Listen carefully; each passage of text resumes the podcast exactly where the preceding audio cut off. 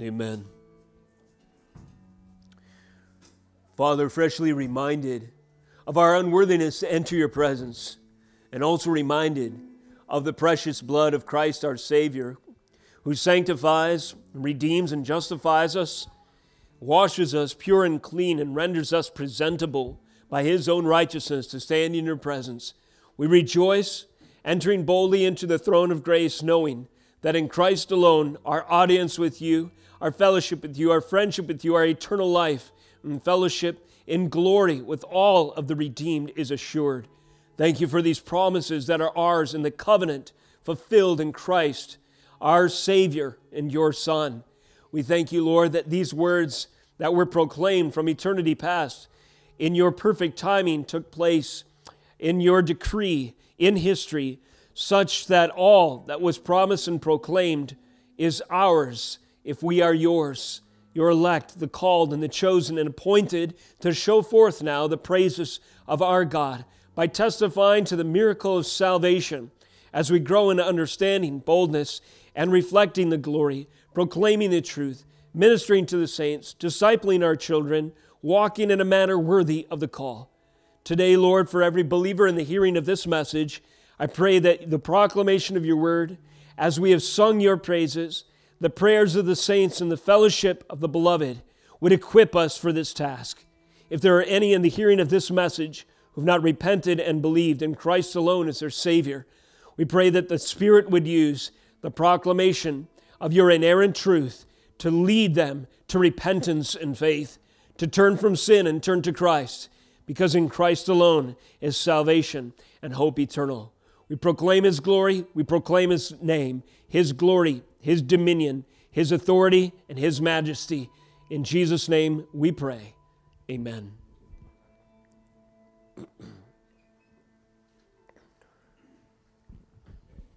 Hallelujah.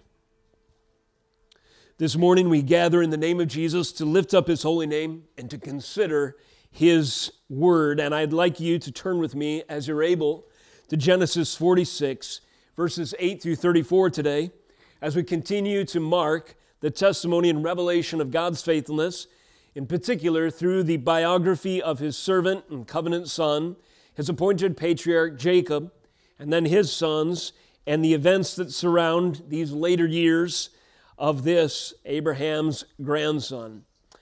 The title of this morning's message is A Great Nation, question mark at the end, because from the outside, to the uninformed, not familiar with the promises of God, we would hardly call this small tribe, this band of 70 or so, anything impressive. But from God's perspective and from the note of Moses in the text, it becomes clear that what we are witnessing in our text today are the roots, the seed of a great people. The aim of this morning's message is to communicate the significance, therefore, of Israel's humble beginnings. That is, Israel as a nation, as a called people to show forth the praises of their God and to hold out hope and light to all the nations, indeed, according to the promises to Abraham so many years ago, 200 plus, as we find the timeline in our text.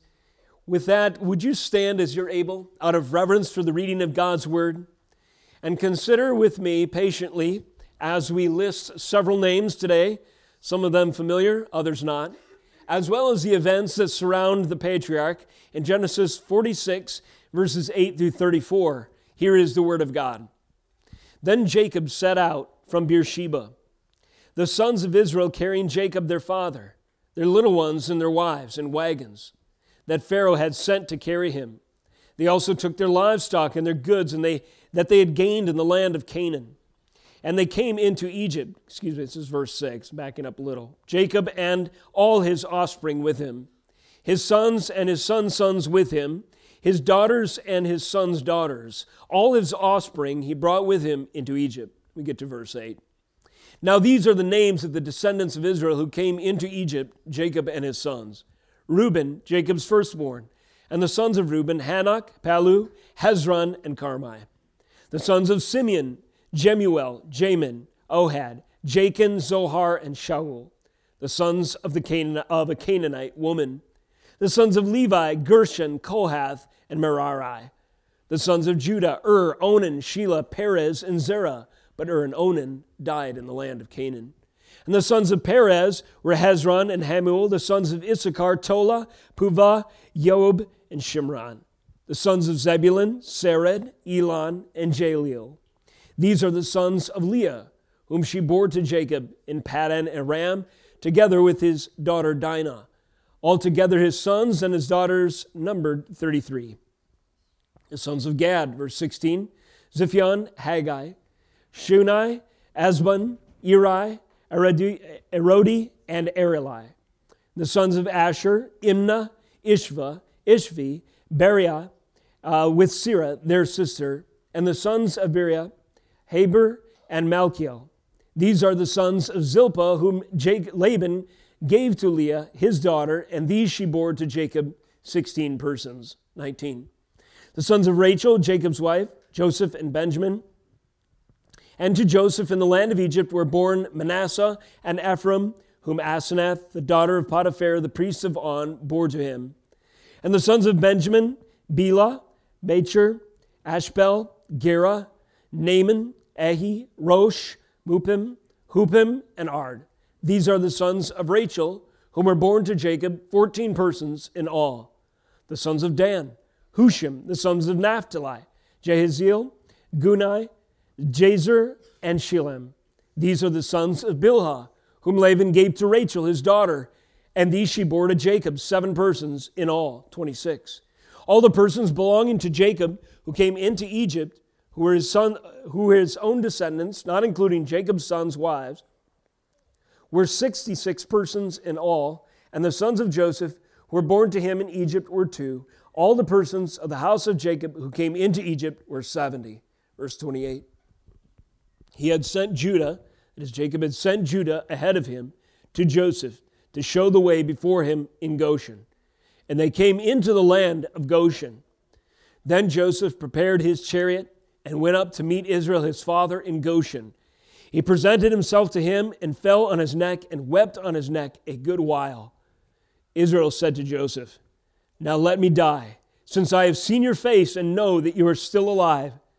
Joseph said to his brothers and to his father's household, I will go up and tell Pharaoh and will say to him, My brothers and my father's household who are in the land of Canaan have come to me. And the men are shepherds, for they have been keepers of livestock, and they have brought their flocks and their herds and all that they have. When Pharaoh calls you and says, What is your occupation? You shall say, Your servants have been keepers of livestock from our youth even until now, both we and our fathers, in order that you may dwell in the land of Goshen, for every shepherd is an abomination to the Egyptians. This is the word of God. You may be seated.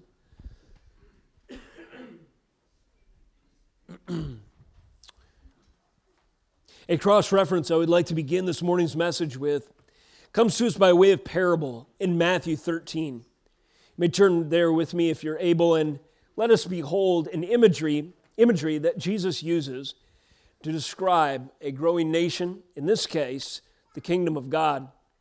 This is Matthew 13, 31 and 32.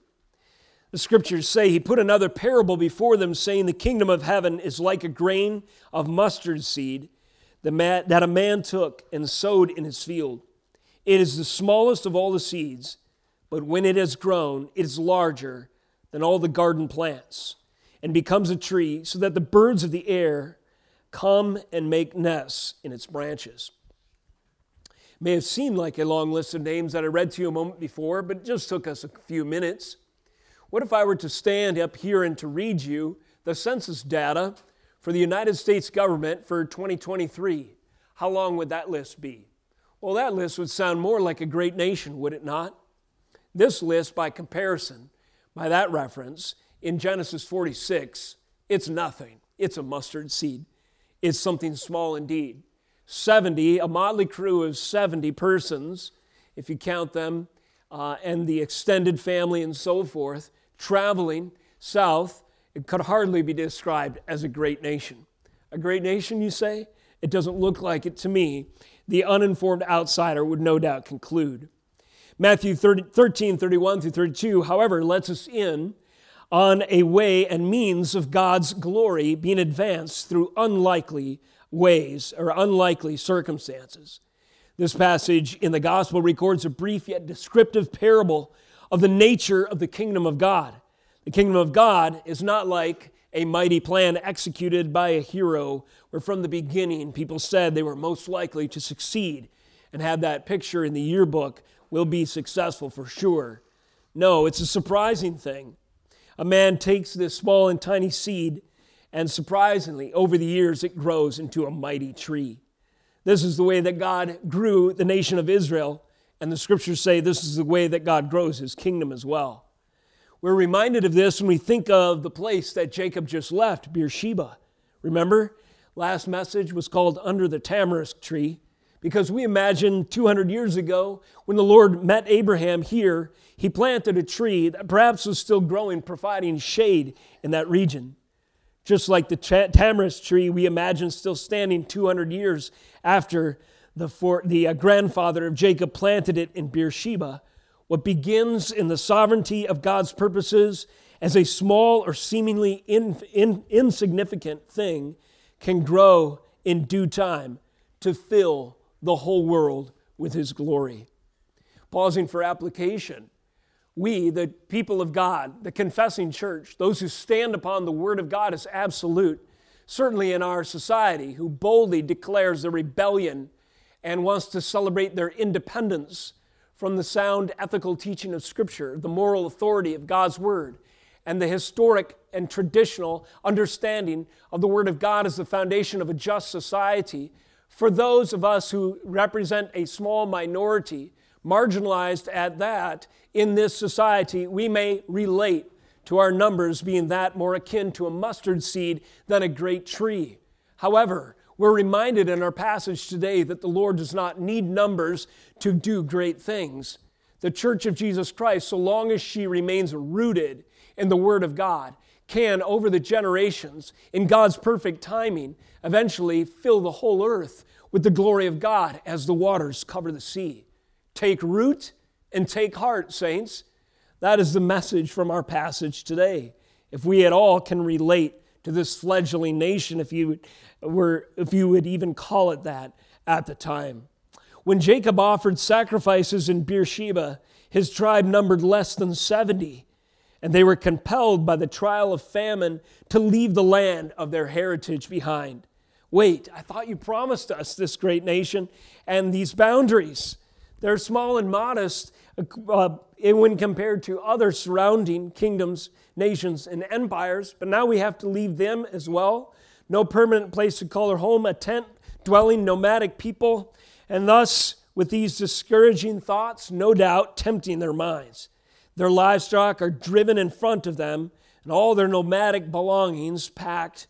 They can all fit, we presume, in the ox carts that are provided by Joseph. And here they are, trudging, trudging south to, to uh, find provision in Egypt. no one unfamiliar with the promises of God would have described this clan as a great nation at the time. And certainly no one would have recommended this relocation as a great national policy for growth and dominance. Move your whole tribe far away from home to dwell among a foreign and superior people.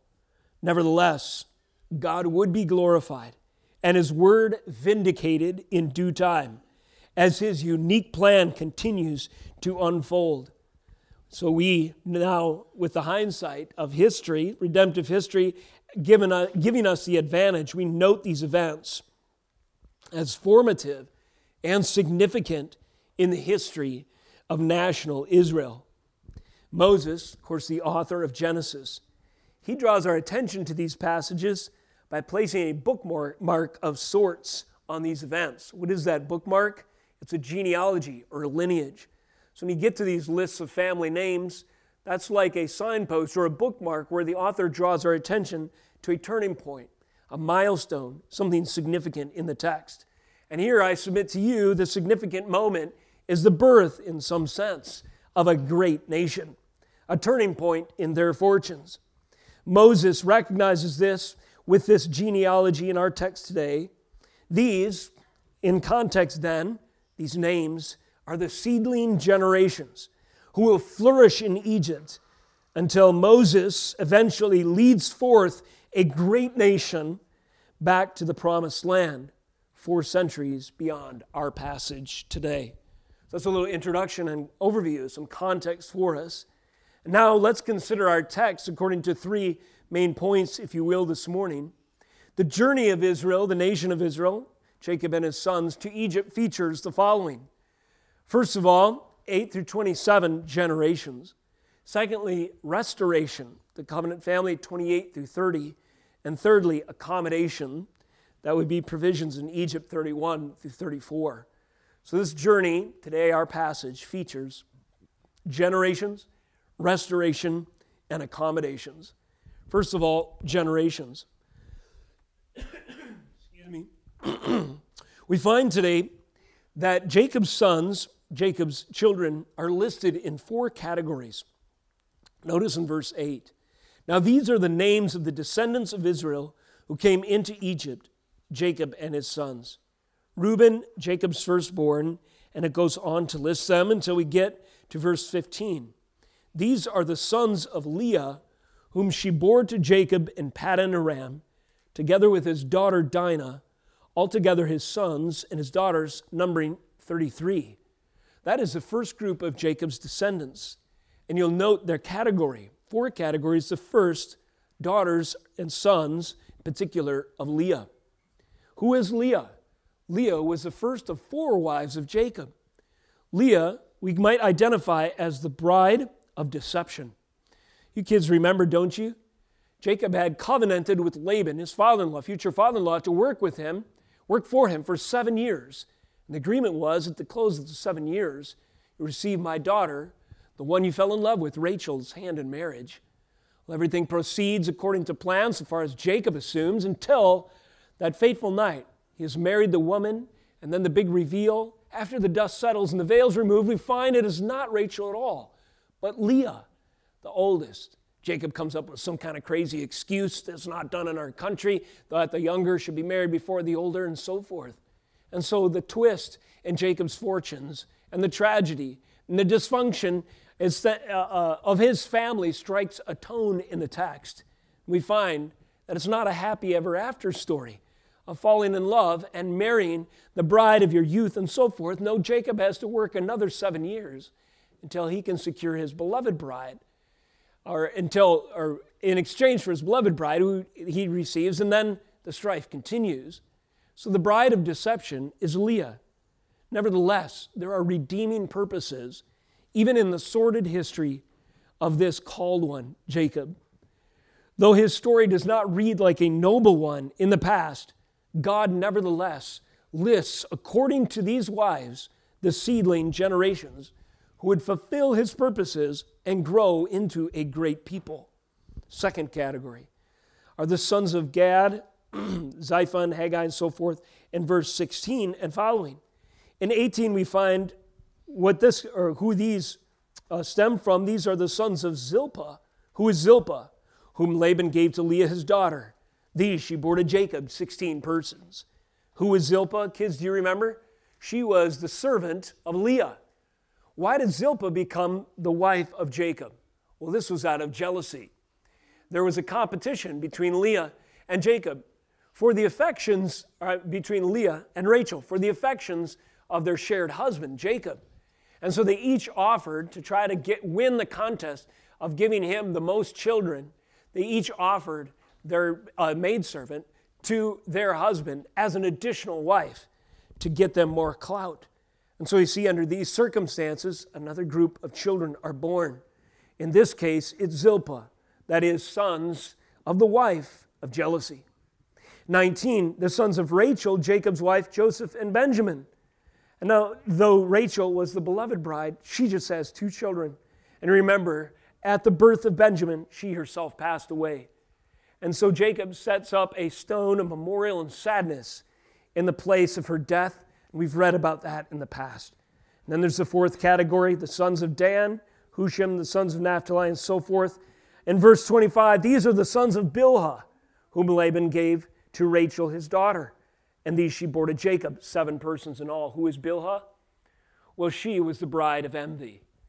So uh, Rachel, envious of the more fruitful womb of her older sister, another wife of Jacob, offers her handmaid, Bilhah, to Jacob as yet a fourth wife, so that he might bear more sons still. Perhaps you remember this all of this strife and contention, all of this drama and dysfunction that the scriptures record in chapters 29 and 30. The life of Jacob is a troubled one indeed. Jacob's life up to this point, now 130 years old, has been marked by numerous uh, circumstances like this. And these scriptures are not shy about recording them. Even in our text today, in the way the genealogy is recorded, the author, God, and secondarily Moses, do not obscure, omit, or deny such shameful situations as the sordid history of Jacob's marriages and the situations that led to the growth of his family under, yes, in many ways, sinful circumstances. Instead, the Word of God features these examples as marvels of God's redemptive plan and purposes. In His decree, God has seen fit to plant the seed of a great nation from circumstances that no one would be proud of. God can use in His providence and purposes even the sins of people to accomplish His will, to accomplish His purposes. This is the genius and providential engineering of our sovereign Almighty God. And even in the text today, there's great hope for our own lives, riddled in our own biographies with sin and dysfunction and hardship, much of it by our own fault consequences in doing. And these consequences may well follow us all the way to the grave. But if we know Jesus Christ as our Lord and Savior, by the grace of God, these consequences do not determine our eternal future. And though Jacob endured much of the hardship that comes from the natural consequences of sin, ultimately the redemptive story of Jacob shows that even through these sordid past and all of the, the uh, difficulties that he went through, God was accomplishing something great. God can redeem your life in spite of your own sin and in spite of the hardship that you were born into. Many of these children, no doubt, felt that it was unfair that they would be born under such circumstances where their parents are at odds with one another, their moms don't get along, and what is it like anyway to have four mothers and one father? Must have been a strange upbringing. However, out of this, God can do mighty things, and so he does. This is a matter of historical record. This list, accompanying the Beersheba memorial, draws our attention to its importance. We're reading of the seeds of a great people. Perhaps the best way to illustrate this, at least that I could think of this week, is a memorial in our own national history. Circumstances that were small and fledgling in our own history as a nation might serve to illustrate what's going on here. You remember the pilgrims, don't you? Does anyone remember how many were aboard on that fateful journey from England to America? The seed of a great nation, but unbeknownst to them, of course, 102. And over half of them died that first winter, we are told. There's a national monument called the Forefathers National Monument that stands to this day in Massachusetts. And under that monument are panels and on two panels are written that list of names. It's longer than the names here, but it's relatively similar. Who would have thought, looking at this starving band of a few refugees at the beginning, that God would use them in a mighty way? Well, no one who is just processing the situation by logic and probability. But there's another panel on that monument, and it reads this. And I wonder where William Bradford, the governor of Plymouth Plantation, and uh, got this quote. This is from his book by the same name.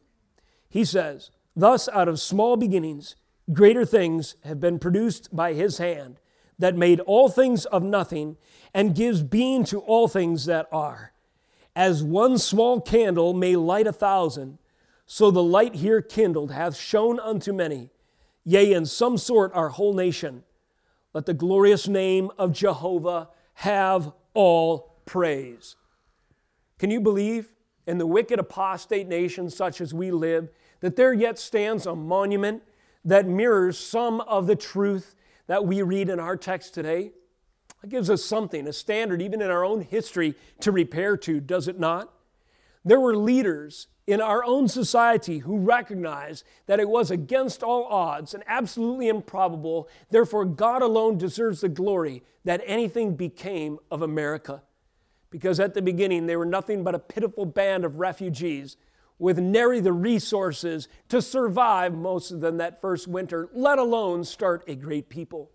But here we are, proud and drunk on our luxury and our apparent uh, influence and foundation of greatness that we proclaim. But we have lost that foundation, generally speaking, in our society. The scriptures teach us to go back to our humble origins, to take a slice of that humble pie and to consume it and to recognize it is not our own strength, the might of our own arm that grants us any security, assurance, or hope of enduring right now, but instead, to the degree that we are a people that is strong in any way, it is to the glory of Yahweh, of Jehovah, to the Lord. This was the lesson that Moses intended to convey through his writings to Israel.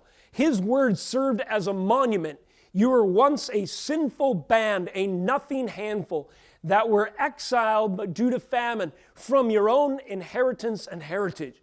And by the grace of God alone, He provided you in Egypt the seedbed to become a great nation.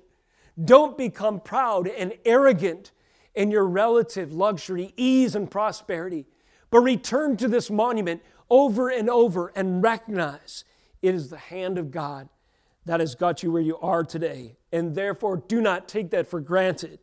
Do not become proud and arrogant in and of yourselves, but return to that historical record of your humble beginnings. Now, in our uh, in the case of our covenant history as a church, as the bride of Jesus Christ, as a body of believers, we too share this same memorial. As we read the scriptures, we see that God has grown a great church, relatively speaking, as we look at history and the influence of the gospel and the thousands and thousands of Bible proclaiming churches that now circle the globe as dots of lights, uh, dots of light here and there. Truly, the prophecy to Abraham that he, that is the message and revelation of God to the, to, to the forefather, would become a great nation and a light to all nations is coming true in our day today. But what do, but to what do we owe this influence? Is our great ability as preachers to proclaim? Is it the uh, relative, you know, what do we have to boast of as the church of Jesus Christ? Nothing except Christ Himself. And that is the message that we can draw as we go back. It may be tempting to be two things one, self confident, two, discouraged in the day in which we live. But the reason for these words right here is to fight both of those temptations. Do not be discouraged if you feel like a small and insignificant band. And do not be self confident, trusting in your own strength and resources to advance in the call that God has given you. No, the scriptures teach us that a great tree grows from a small seed. Why? So that God gets the glory. We are a hyper narcissistic society. We have lost our understanding and appreciation in many ways of the providence of God.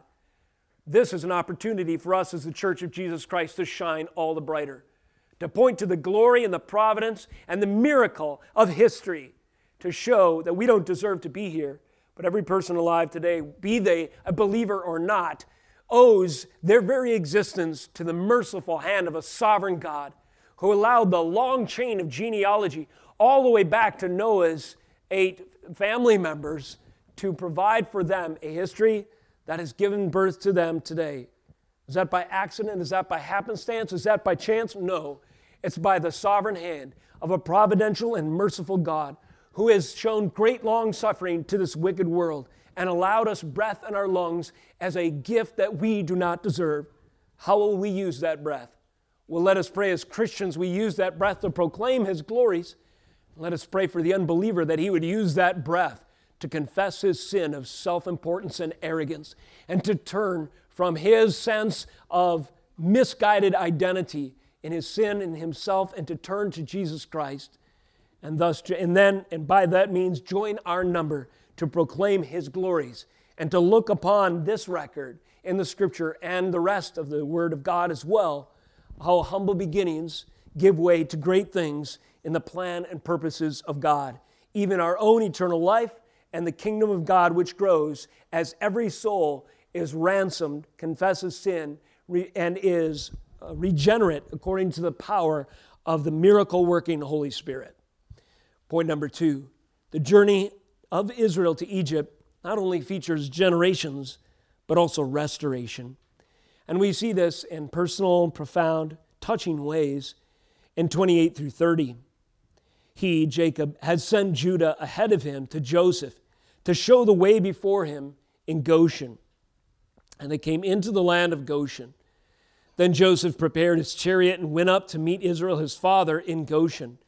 He presented himself to him and fell on his neck and wept on his neck a good while.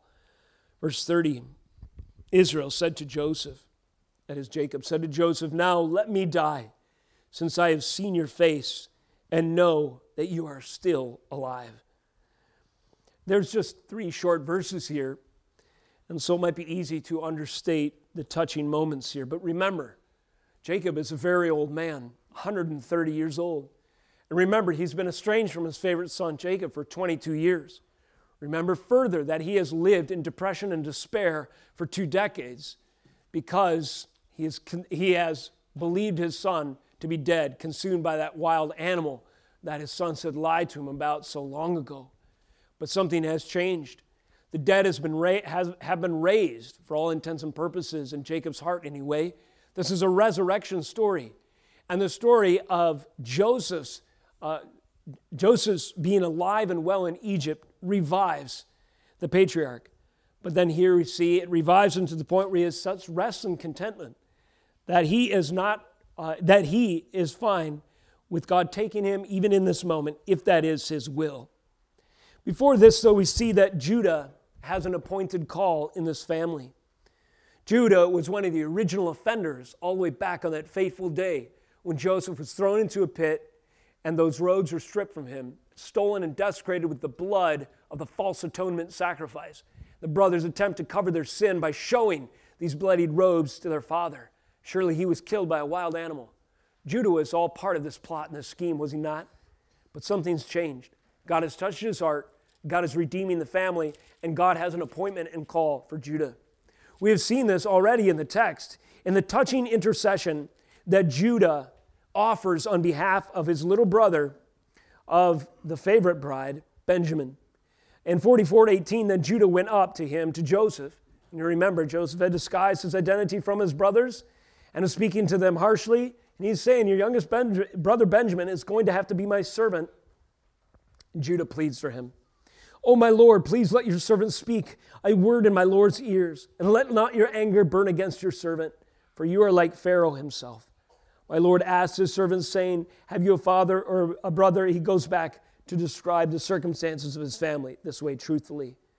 As he closes his appeal and his intercession to Joseph, the authority in this circumstance for the life and livelihood of his brother, verse 33 closes with these touching words Now, therefore, let your servant remain instead of the boy you see, Judah offering himself in exchange for his little brother as a servant to my Lord, and let the boy go back to his brothers. For how can I go back to my father if the boy is not with me? I fear to see the evil that would find my father. From Judah would come the lion of the tribe of Judah, who himself would give himself in exchange in a real and tangible, perfect, and sufficient way to save his covenant family, if you will. That lion of the tribe of Judah, kids, what is his name?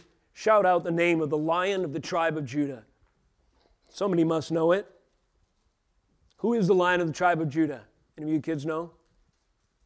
All right, adults, fill us in. That would be Jesus Christ. Very good. Someone, thank you. So Jesus is described as the lion of the tribe of Judah. This is part of God's redemptive purposes in spite of all the hardship that Jacob's family has gone through. There is a calling on Judah's life. And part and parcel of this, even in our text, he is chosen to be the leader, to pave the way, to go before, to scout in advance, and to intercede once again, this time on behalf of his whole family, on the way to Egypt. Jacob, recognizing this call of Judah, at least to some degree, says in verse 28 to go ahead, he sends him ahead to Joseph to show the way before him in Goshen. So Judah's leadership continues to be recognized. And it's a foreshadowing of the importance of his tribe, bearing the lineage of the Messiah, where eventually the greater Joseph, the greater Judah would come and offer himself and intercede and pave the way to be the servant leader, to be the sacrifice and priest of his people. This restoration is not only marked by Judah's leadership, but also Joseph's condescension, one of my favorite terms in theology. And in this sense, it means, of course, stooping low. One who enjoys superiority and prominence humbles himself and accommodates himself to the lesser and the lowly. This is a picture of condescension. Of course, this picture is most greatly featured in all of human cosmic history in Jesus Christ taking on flesh, being born of a woman. He who was forever exalted at the right hand of the Father and enjoyed the privilege and the glory of the second person of the Trinity. Jesus Christ, the Lord and sovereign of all, the creator by his very word of all that materially exists in the universe, stooped low, became an infant, condescended, left his place of privilege and sovereignty and veiled it for a time to take on the burden of our redemption. There's a picture of something like this in Joseph as a foreshadowing of the coming Jesus. In verse 29, Joseph prepared his chariot and went up to meet Israel, his father, in Goshen. He presented himself to him and fell on his neck and wept on his neck a good while. So, a king in these days, and a dignitary even today, does not just hitch up his chariot and go to meet someone unless an extraordinary circumstance is happening. No, a king, a person of authority and significance and office, such as Joseph, he waits for people to approach him. That's the way his office is ordered and organized. That's the natural order of things according to the hierarchy of this political situation. But Joseph says, I'm not going to wait here in the comforts of my palace. I'm not going to remain only here on the sovereignty of my throne, hitch up my means of transportation. I cannot wait any longer to be reunited with my father and the rest of the family. And he goes. He condescends, if you will. He steps off his throne into his chariot and he runs to meet his family in the land of Goshen. This is Joseph's condescension, given his political standing and office relative to immigrants and refugees and destitute people seeking favor. Joseph riding out in his noble chariot to meet this group, this refugee clan, and with their ox carts. It's a striking picture. He rides out, nevertheless, to encounter his family in this act of accommodating himself to the lowly. The exalted one is stooping low. He is going to be reunited to the covenant family. He's moved by an extraordinary covenant love. We love the Lord because he first loved us and gave himself for us. We were his enemies, just like Joseph's brothers were his one time enemies. Joseph, nevertheless, models an extraordinary covenant love. When he had the power, the authority, and some might argue the, uh, the moral ability to punish his brothers and hold them accountable for their prior sin, he chose to forgive and to redeem this family and to reunite them and to reconcile them and use his office and position as a means of restoration of his whole family, in spite of their sin and their crime and their abuse against him. Joseph, in his condescension, as a means of reconciliation, he uses his authority, he uses his position to restore this broken family, in spite of the abuse and the affliction that they wielded upon him. Does that remind you of anything? Compare Joseph in this to Christ. We behold this touching moment of reconciliation, and there really ought to move us to a softness of heart. What a glorious picture. If this were a movie scene, certainly the score of the A Thousand Strings would strike and they would reach that crescendo. And it would be hard. There'd be, if it was well done and captured the moment rightly, in the theater, not a dry eye in the house as we see these men restored. if the, ta- if the author of the story or if the director of the film had allowed us to experience this hardship and all the tragedy and all the difficulty that preceded this moment until finally father and son are reunited in a tearful embrace, it would move the hardest of hearts, if done right, to appreciate this moment, would it not? And yet, this does not compare in the least to the condescension of Jesus Christ and the glorious reunion that a sinner has with a Savior when we come to Him. You know, in a few weeks, we're planning a baptism, and a baptism is a public recognition, it's a memorial of the great reconciliation between a sinner and a Savior. And the, therefore, that moment should be commemorated and remembered for a whole life long by those who are baptized, because it is like this moment here when God by the sacrifice of the covenant Son, moves to restore a relationship once broken, seemingly irreparable, into something beautiful and incredible. Who are your covenant family? Who are those who you weep, who you would weep for if you couldn't see them for 22 years? Who are those that you're most closely connected to in heart and in affection? This is an easy question to answer objectively from Scripture. Your covenant family are those whom Jesus also died for. Those are the closest relationships and connections that you have. Through the years, I've often been asked, how do you unify a church where people have different hobbies, different vocations, different ages, different preferences, different backgrounds, different histories? And you know, the answer to that question is also very easy it's hard in our sin to achieve, but it's easy to answer. A church, no matter where you come from, your background, the hardships, the difficulties, the past, the dysfunction, the different experiences, is unified in Jesus Christ. And in Jesus Christ, at the communion table, when we all fellowship, because He has redeemed us, it should be akin to this tearful embrace of the fellowship of the covenant family, enjoying one another's company, recognizing that a family member has died to make that possible. The innocent has laid down his life. The royal has stooped low to make that covenant bond possible. And thus, as we hold our own heart and affections accountable to this family bond, we will look forward, ever increasingly so, to fellowshipping with the body of Christ, to joining in each other's company, recognizing that Jesus died to save us and to make us his family. Today we have a picture of that.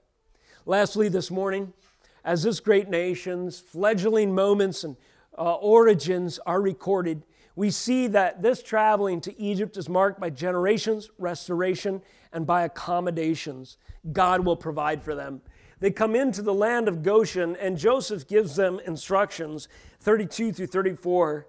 And the men are shepherds, for they're keepers of livestock.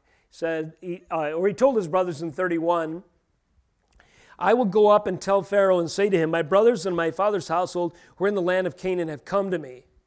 So, this is what he's going to tell Pharaoh. The men are shepherds, they're keepers of livestock. They have brought their flocks and their herds and all that they have. When Pharaoh calls you and says, What is your occupation? So he's prepping them for this meeting, right? You shall say, Your servants have been keepers of livestock from our youth, even until now, both we and our fathers. And notice there's a purpose, there's a strategy here. Joseph has a method to this. He says, In order that you may dwell in the land of Goshen, for every shepherd is an abomination to the Egyptians. Now, first of all, notice that Joseph is the mediator here. We see Joseph in his condescension, picturing Christ. Here he is mediating on behalf of his family. He is going in between, he is paving the way for fellowship and accommodations in this foreign land. Because Joseph is beloved and accepted uh, by the Pharaoh, then he is the trusted servant, and his recommendations the Pharaoh has said yes to without question all the way along. So Joseph knows he's likely to say yes as well. But these, this isn't the only provision that the people of God meet with in this foreign land. Not only do they have a mediator in Joseph, but their vocation, their calling as shepherds, will also serve them well. Why the land of Goshen? Well, in a commentary, the pulpit commentary, Three reasons are given in the context. I think this is helpful. Why settle in Goshen? Number one, it was suitable for their flocks and herds. The land of Goshen was pasture land. So it made sense. Secondly, maybe less obvious, it would secure their isolation from the Egyptians. So the Egyptians mostly lived the populated areas in the Nile River Valley, but to the north, in the more desolate outlying regions, wilderness areas of Goshen, were the pasture lands. So there'd be a separation from the populated area of Egypt to this more remote region. And then thirdly, in that it was to the north, the proximity was much closer to Canaan. So Joseph knows that one day they'll pack up and head home, and they'll be closer to the exit if they're living in Goshen. Now, there's perhaps a fourth, a little bit more providential reason for settling in Goshen. This had to do with the society. And this is the hand of God even using weird biases to his advantage. So, if you were a shepherd, you were not respected, you were marginalized, and you're considered lowly and an outsider in this society, an abomination, the scriptures say. All of these conditions serve to preserve the unique identity and the testimony of faithfulness you know, the language, the culture, the history, and traditions of a people. And this is not nationalism per se. What is this? This is the means whereby God will preserve the religion, the truth, the worship of the one true God, the testimony of the patriarchs, and the line of the Messiah from the otherwise corrupting influences of the pagans. We've seen this all through history in the scriptures, have we not? As soon as there's fraternizing and intermarriage, not on the terms of God's word, but on the terms of, let's take a little bit of your culture, religious ideas, background, history, and false gods under which all of those things are defined and mix it with mine. It's called syncretism and it waters down the true testimony of the faith. Give it a few generations and you've lost the heritage. You've lost the line of the Messiah, God's purposes through that covenant family. You've lost uh, the testimony of truth and the witness of the faithful. And all of these things, nevertheless, were preserved. In spite of relocating for 400 years in this land, God used the uh, dishonor of the Egyptians toward shepherds to preserve the unique calling of the people of God. So the accommodations in multiple ways also speak to God's sovereign hand. People of God would flourish in Goshen their flocks would greatly increase. Just like Jacob in the days when the spotted and the speckled were his and Laban, and God allowed his flocks to increase and increase, even though he was in exile, so to speak, in Paddan Aram, under an unjust guy, no doubt an unbeliever, Laban. Nevertheless, Jacob's flocks and family increased. And now, to an exponentially greater degree, the same would happen. Though the people of God are in exile, though they're in a foreign land, generally characterized by idolatry, uh, saving the influence of Joseph, the people of God, their flocks would grow great, their numbers would increase, and this 70 would grow, as historians figure, into millions in the next few centuries. The shepherd's hope. I cannot help but notice through the course of Scripture how shepherds were despised not just in this time, but in the future as well. It is a pattern in the purposes of God to take the uncelebrated, the marginalized, and the lowly and exalt them as the called according to his purpose. Christians can relate to that today, and the shepherds at the day when Jesus was born can relate as well. Tending the flocks as an outcast people who were despised by the Egyptians for hundreds of years until they were conscripted in slavery, what hope did the people of God have then? The same hope that the shepherds tending the field the night when Jesus was born had as well the Word of God. We don't know the timetable, but we know it with certainty. God will accomplish His purposes. And things that seem to stand in His way, He uses as the very means to accomplish that. And one day, the message of hope, Exodus from exile, would appear to a group of shepherds. And it just as it did to a group of slaves then, God would raise up a greater Moses, Jesus Christ, and announce to them today, to you, unto you, as born a Savior, Christ the Lord. And you will find him in a lowly place. But he won't stay in a lowly place. He will lead a great victory parade and a great chain of his redemptive glory behind him. And all of the believers through all of the ages, out of the exile of sin and the fallenness of this life, to the glorious promises of the ever after in fellowship and friendship with Him, the new heavens and new earth. So we have a stake in this claim, do we not? We may be a small band, but in truth, our numbers are joined with these of old and more to come as a great nation. Let us remember this perspective as we close in prayer today. Father, I thank you for the message of hope from your, to- from your scriptures, which sets the tone for our souls of the truth of what's going on. We repent for times when we have marginalized, Lord, in our own mind, you. Forgive us for this. Sometimes we believe we deserve more. This is not true. Father, to the degree that you have promised us anything, it's more than we deserve. Yet we have riches beyond compare and beyond understanding in Christ our Lord and Savior. More than enough if we remember them to carry us through and to keep us hopeful in the time in between. I pray, Lord, that you would grow your church.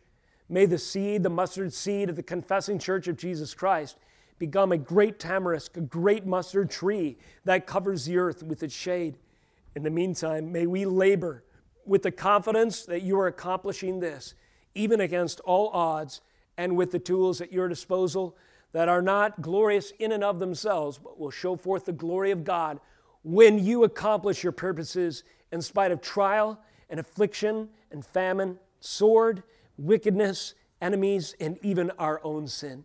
We celebrate these things today as we confess your word is true and pray that we would walk in light of them, leaving this place and applying your scriptures.